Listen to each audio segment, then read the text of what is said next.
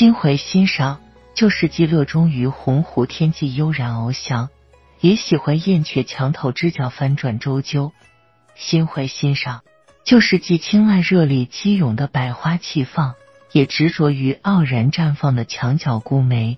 心怀欣赏，就是以一双发现美的眼睛，让心灵感受万物的千姿百态，从而让生命充实。欣赏就是扬帆于人间汪洋，面对突如其来的大风大浪，用心灵的微笑化解眼前的惊涛骇浪。为何苏东坡面对接二连三的贬谪，却高呼也无风雨也无晴？为何陶潜身居孤山僻壤？却能心发采菊东篱下，悠然见南山之感。为何欧阳修被贬滁州，却能在心中感叹山水之乐？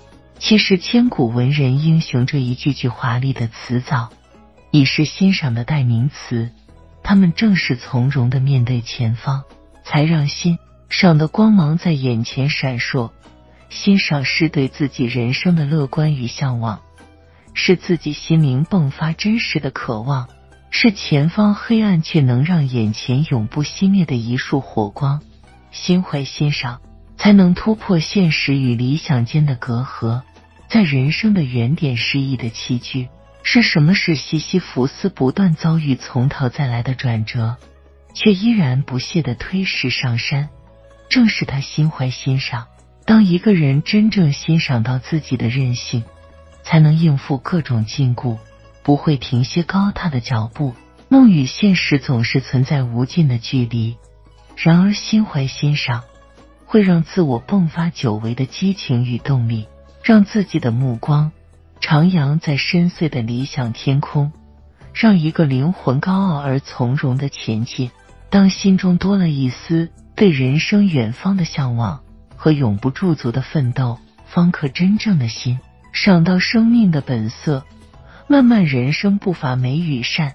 然而，一个人的心灵若没有向往与憧憬之情，是无法拨开迷雾欣赏到真正的生命。向往者与奋斗者往往不会让目光停留在眼前，而是在生命之巅高瞻远瞩，真正欣赏到光彩的景色。而消极者即使渴望欣赏人生。然而，当眼前蒙上一层迷雾，一切都会成为缥缈的虚影。